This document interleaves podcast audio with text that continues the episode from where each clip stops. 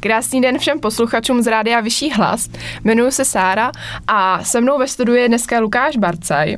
Dopředu se musíme omluvit za bouchání a řezání v pozadí, ale bohužel přece jenom naše podmínky nejsou dnes úplně ideální. Ale co naděláme? Nám to nevadí. Doufám, že ani vám, ne Lukáši? Vůbec ne. Vidíme se dobře a slyšíme se taky dobře. Tak, to je nejdůležitější. Lukáš pracuje jako mistr zvuku v Českém rozhlase Pohoda. Co si pod tak honosným názvem představit? Mistr zvuku. Ano, je honosný.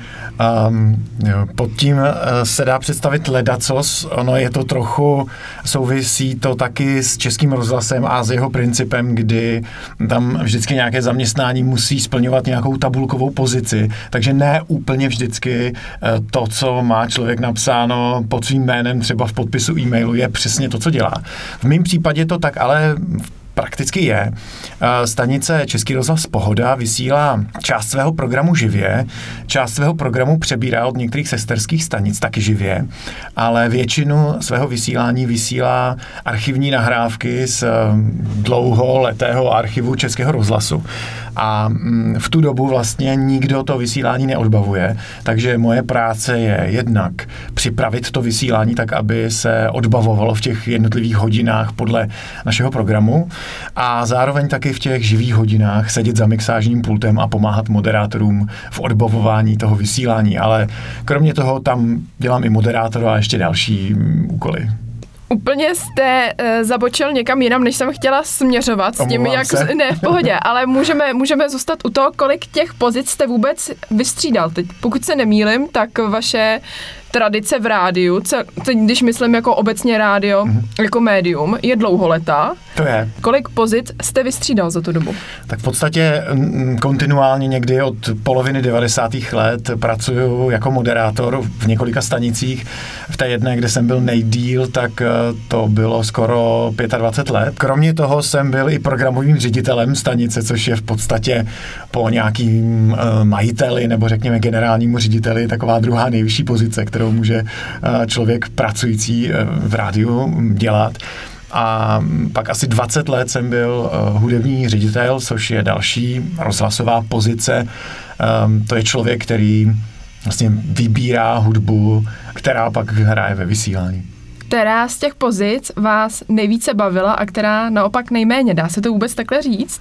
Já myslím, že největší drogou je něco, při čem člověk eh, nějakým způsobem vystupuje, nebo řekl bych exibuje. Takže mám pocit, že to moderování je něco, co bych eh, sice velmi vzdáleně, ale přirovnal třeba eh, k něčemu jako k hraní divadlu a třeba herci v divadle taky tvrdí, že, že vlastně jednou se stanou herci a už prostě to z toho těla nedostanou. Tak to je taková mm, jako moje radost a zároveň i vášeň. Samozřejmě, že v okamžiku, kdy člověk pracuje s hudbou a vybírá písničky, tak to má zase um, trochu jako jiný rozměr.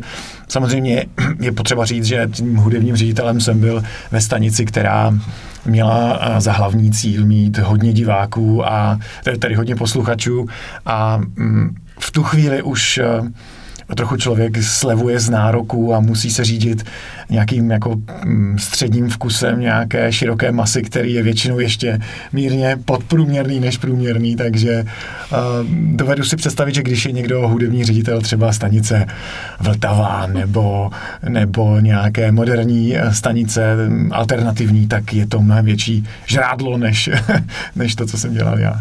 Udělal jste něco, nebo musel jste se naučit dělat něco, co vám vlastně jako vadilo trošku?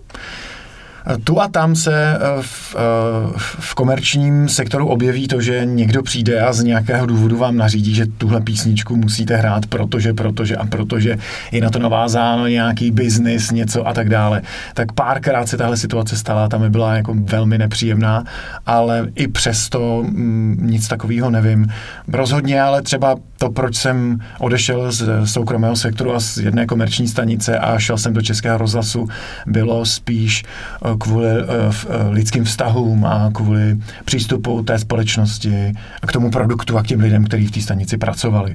Takže třeba tohle pro mě bylo mnohem nepříjemnější, než nějaké tu a tam, že se musel slevovat z nároků. Paráda. O vašem přechodu do Českého rozhlasu si řekneme po hudební pauze. Rádio Vyšší hlas.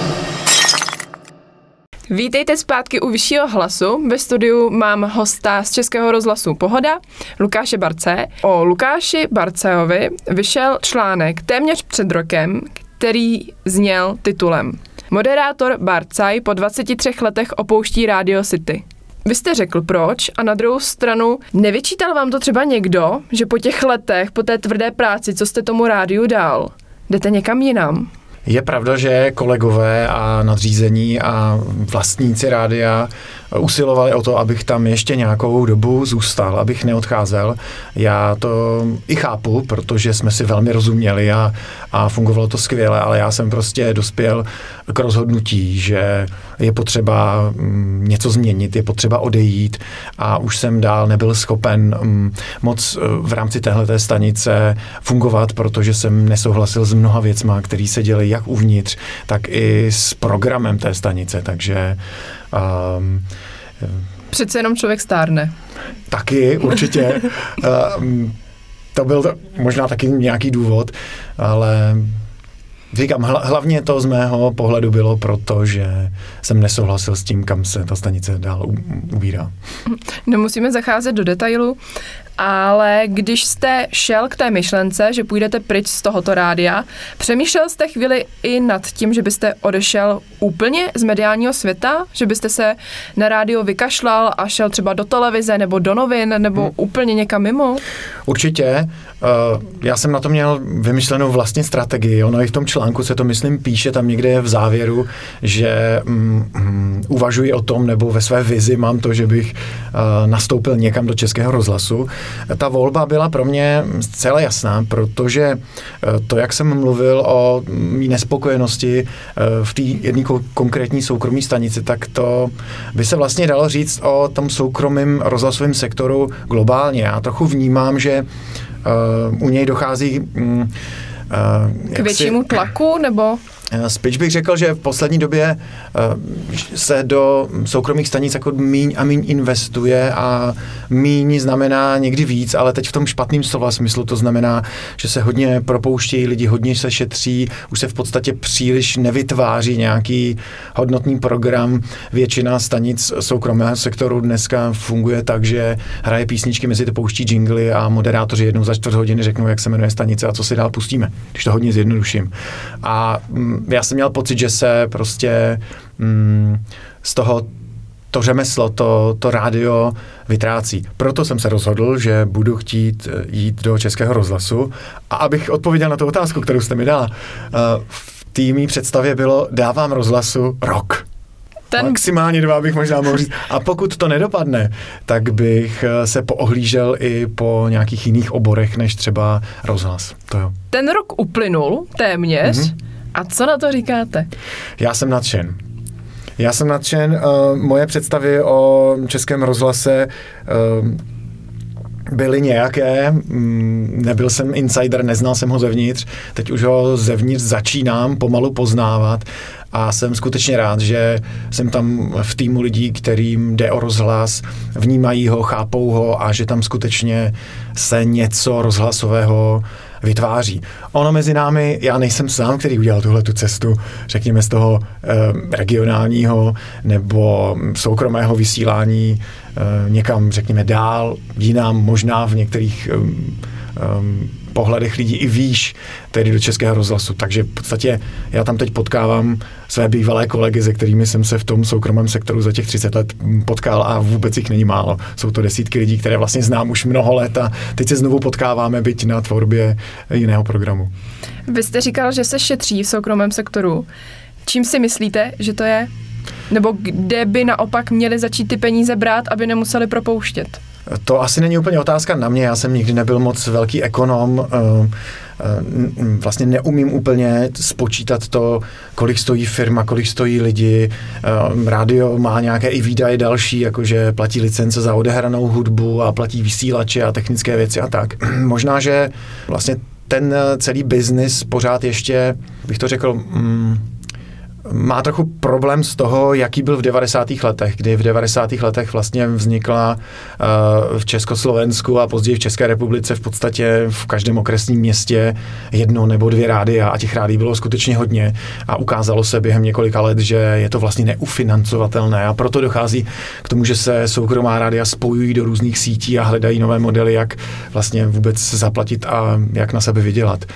Těžko říct, proč se v rádích šetří. Ten trh se jaksi stvrkává. Asi je v něm méně peněz, asi eh, od reklamních zadavatelů nejsou schopni dostat tolik peněz jako třeba dříva, nebo stejný peníze, ale potřebuju jich víc na ten provoz, nevím. Dostal jste se díky rádiu do nějakého zajímavého projektu, že jste třeba vycestoval nebo tak něco? Mm, my jsme několikrát cestovali v okamžiku, kdy jsme hledali inspiraci v tom, jak dál pokračovat. Takže jsme několikrát byli například e, ve Velké Británii, e, kde jsme v Londýně navštěvovali rádia a bavili se s různými konzultanty, odborníky, jak by rádio mělo fungovat. Tak tohle třeba pro mě bylo velmi přínosné vidět to, jak to dělají ve Velké Británii, která je spolu s Amerikou asi jakýmsi trendsetrem v, ve vytváření stanic, programů a, a v rádiu vůbec. Paráda, děkuji moc. Budeme pokračovat po hudební pauze.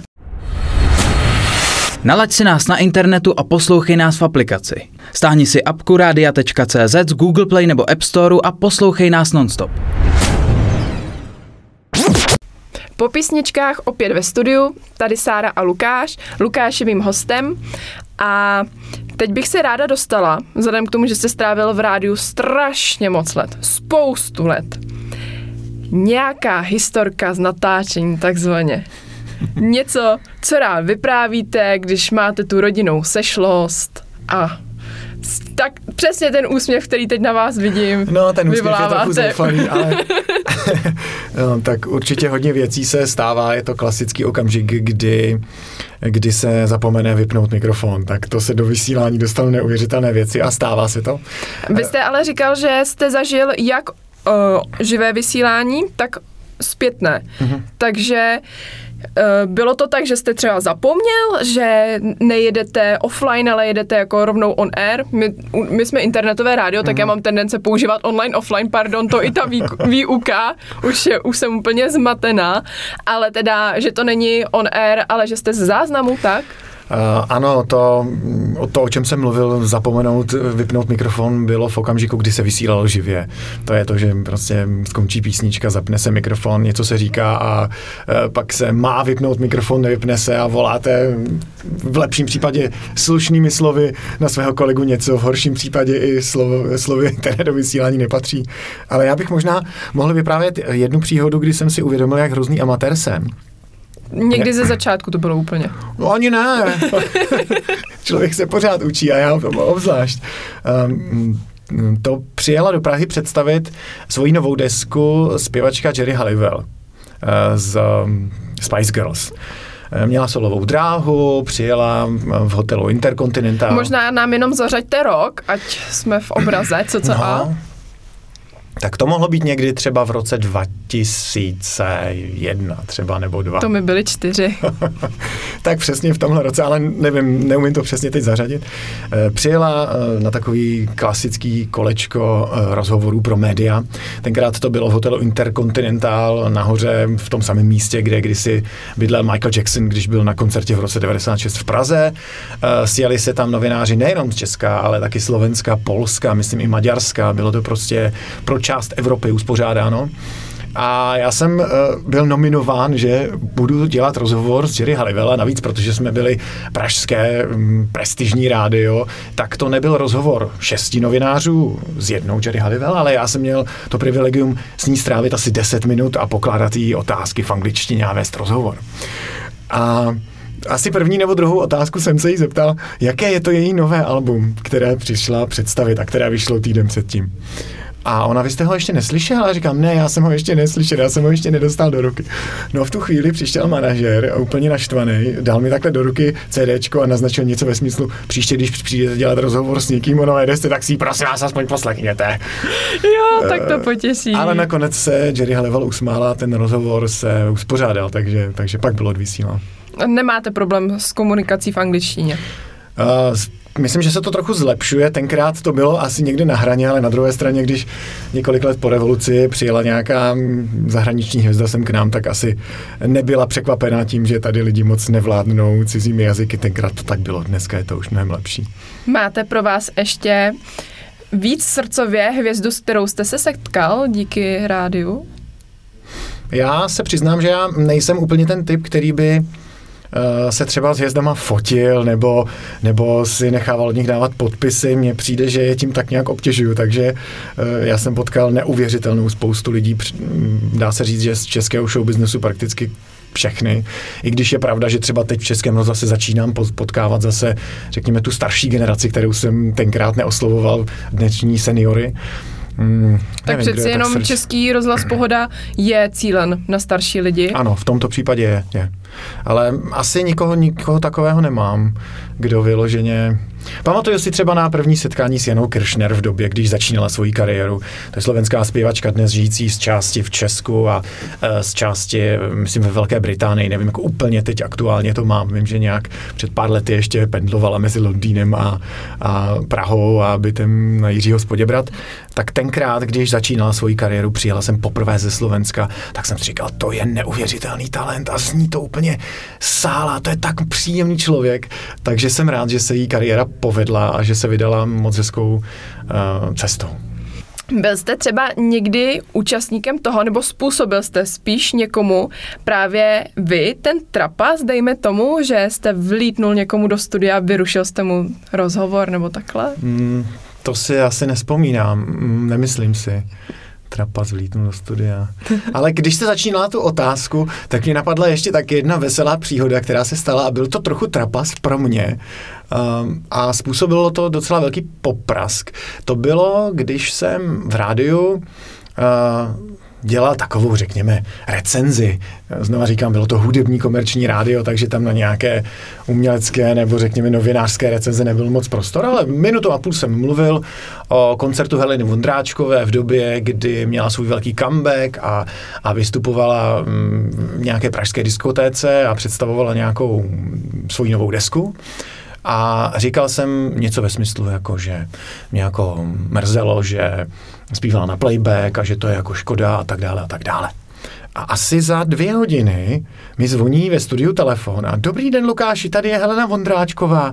Já už dvě hodiny scháním eh, to rádio, kde to říkali, já jsem nejdřív volala na Impuls, pak jsem volala na rozhlas a pak jsem se podívala na frekvenci, vzala jsem si brejle a viděla jsem, že poslouchám vás, City. A tak vám volám, ono to tam bylo trochu jinak. Já jsem první dvě písničky zpívala živě a ty druhé dvě písničky jsem zpívala na playback, protože jsem tam měla kompany a tanečníky a oni měli na to nacvičenou uh, choreografii, a, aby to tak vyšlo. A já jsem se jí omlouval, že jsem přišel vlastně na ten koncert pozdě a ty první dvě písničky jsem neviděl. Takže jsem vlastně takovouhle jednou... Jedním... Mohl jste si za to sám. Tak a způsobil jsem takový poprask, že, že na všech stanicích okolních hledali, kdo co řekl o Heleně Vondráčkové o jejím koncertu. Tady vidíte, že člověk má chodit včas, aby ano. o nic nepřišel. Od té doby chodím včas. Paráda. Další blok po písničkách. Rádio Vyšší hlas. Jsme na internetu, ne na FM. Posloucháte Rádio Vyšší hlas, za mikrofonem Sára, vedle mě Lukáš Barcaj z Českého rozhlasu Pohoda. Bavíme se o jeho letité práci a při tak intenzivní práci v po tolika letech si člověk musí dát podle mě dovolenou. Měl jste nejdřív dovolenou, než jste vyměnil pozici? Ano, měl, to říkáte moc dobře. Mě to i ostatní lidi doporučovali. Ony ty poslední měsíce v tom předchozím zaměstnání vůbec nebyly jednoduchý. My jsme byli i mm, před, mm, postaveni před velmi těžký výzvy, kdy jsme hodně měnili playlisty a měnilo se hodně věcí interně, byť to ven moc eh, nebylo slyšet, ale mm, součástí toho propojování těch stanic eh, bylo, bylo to velmi náročné. A vy jste se měnili jako z, z regionálních na jednu celoplošku, nebo Eh, Někde co mezi. jste pojali? Teď pojili? aktuálně je to vlastně někde mezi, kdy části vysílání jedou centrálně z Prahy a části jedou regionálně a je to ještě tak, že vlastně ty stanice se dál identifikují jako ty regionální stanice, takže když to zjednodušeně řeknu, tak ve studiu moderátor pustí jeden jingle, ale to není jeden jingle, ale je to 15 jinglů, který, ve kterých se říká něco jiného a vysílají se do jednotlivých, uh, um, um, do jednotlivých částí republiky a pak se zase vlastně vrací do studia hned po tom jinglu, tak je to takové komplikované. Abychom jenom posluchačům připomněli, tak Lukáš pracoval v Hit Radio City a teď se bavíme o tom, jak to fungovalo v Hit Radio City. Ano, tak to je. A hlavně bych měl teda odpovědět na otázku, jestli jsem si vzal nějakou dovolenou a tu jsem si vzal. Mě kolegové říkali, nespěchej, dej si pauzu. Jestli máš nějakou finanční rezervu, užij si jaro, užij si léto a na podzim se poohlédni, jestli by v tom českém rozhlase náhodou nebylo nějaké příjemné místo. A přesně takhle to dopadlo, takže jsem si užil jara, užil léta a měl jsem tři čtvrtě roku dovolenou, prázdniny a volno.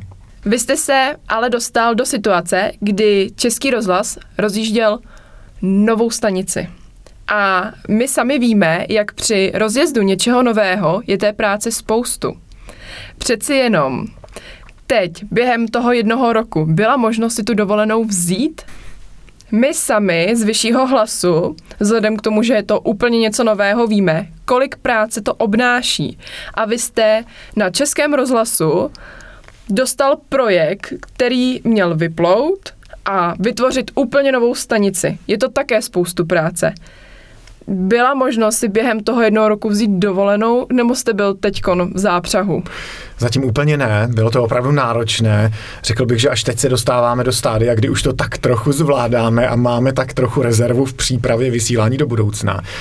Um, tam to bylo ale ještě trochu jinak. Um, ta stanice vlastně se chystala už od jara a já jsem nastoupil v podstatě v době, kdy už uh, velká část práce byla odvedena od mých kolegů. Takže já jsem vlastně nastoupil už do rozjíždějícího, se dá říct, skoro jedoucího vlaku. a už uh, spousta věcí byla rozhodnuta. Nicméně bylo to náročné a opravdu jsme na tom strávili spoustu času. Na druhou stranu, nebo na třetí, už nevím, o kolikáté straně mluvím, je to tak, že jsem právě tady v tom velmi malém týmu stanice Český rozhlas Pohoda, Český rozhlas Pohoda uh, potkal své bývalé kolegy, takže je to jakýsi návrat do původní rodiny mezi několik svých velmi blízkých kolegů, se kterými jsme si rozuměli, takže proto byl ten rozjezd stanice pro nás o něco snažší, že už jsme nemuseli hledat způsoby komunikace, že už jsme nemuseli uh, se vzájemně poznávat a doptávat se na to, kdo jak cítí rádio a kdo jak to chce. Stačilo pár slov a okamžitě jsme všichni věděli, co a jak dělat. Takže to byla obrovská výhoda toho, že ten tým se už vlastně znal. Jak je ten tým velký? Ten tým zaměstnanců, kteří to vyložení dělají, asi tři a půl, ale doslova. Je tam, jsou tam tři plné úvazky a jeden poloviční.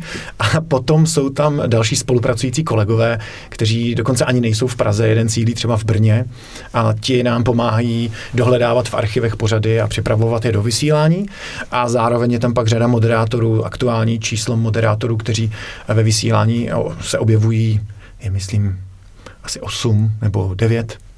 A vy sám jste jedním moderátorem? Já sám jsem jedním moderátorem, ale je to trochu uh, taková znouzectnost. Ono tak původně plánováno nebylo. Já jsem tam nastupoval čistě jako zvukový mistr, uh, ale dospěli jsme k závěru, že je určitě dobré, aby v té stanici byl nějaký univerzál, který je schopen zaskočit, když se cokoliv stane. My tam máme moderátory, kteří pracují v televizi, kteří mají mnoho, mnoho jiných zájmů a je možné, že se třeba nenajde zrovna termín, že by jeden za druhého dokázal zaskočit.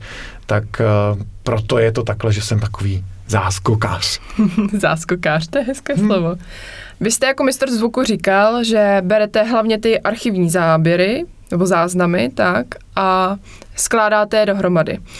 Nad výběrem hudby vy nemáte žádnou pravomoc? To je další kolega, řekněme hudební ředitel stanice nebo hudební dramaturg, který uh, vlastně dělá tu práci, kterou jsem dělal já v tom předchozím zaměstnání, tedy za pomoci počítačového programu vybírá a skládá hudbu tak, aby vyplňovala uh, ty prostory mezi archivními pořady, které vysíláme. Takže to nedělám já. Na našem rádiu žádné archivní záznamy nemáme, ale určitě tady máme pár hezkých písniček. My nejsme rádio, my jsme vyšší hlas.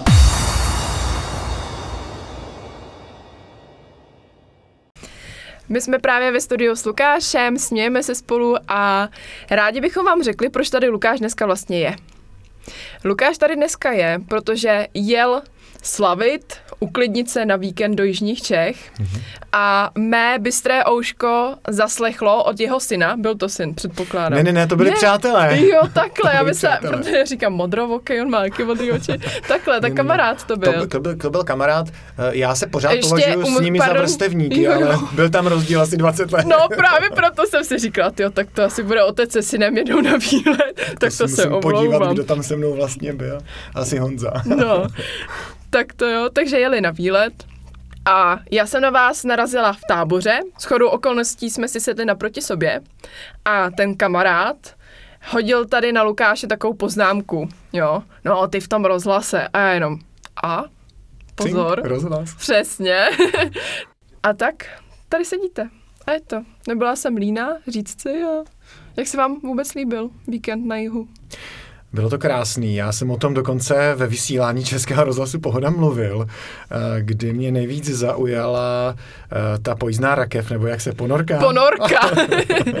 Abychom to vysvětlili. Ponorka se tomu říká z toho důvodu, že ten vláček má opravdu velká kulatá okna a vypadá jak ponorka. Ano, ano, to je úzkokolejná trať u Pelhřimova, říkám to dobře? U Pelhřimova. Ano, ano. Trasa je Obrataň Kamenice nad Lipou. Mhm, mhm, to je ono. Moc se mi to líbilo. Nádherný místo. Hmm. Uh, jsem uh, nadšen z toho místa. I my jsme jeli na takový statek, kde jsme uh, strávili spolu vlastně víkend, kde byla i sauna, a pak velká procházka celodenní s partou přátel, takže, takže moc hezký to tam je. Mně se s vámi zase moc hezky mluvilo. Děkuji moc za to, že jste přišel a třeba někdy u vás v rozhlase. Já moc děkuji za pozvání a vím, jaké to je startovat stanici. Já jsem žádnou stanici um, úplně od začátku nestartoval, i když teď se mi to podařilo. Uh, Český rozhlas Pohoda, tak přeju vám, vyššímu hlasu, aby vám to fungovalo a budu vás monitorovat. Děkuji moc. Lukáš nás monitoruje na Instagramu a vy můžete taky, takže sledujte Rádio Vyšší hlas. Loučí se s váma Sára a mějte se hezky.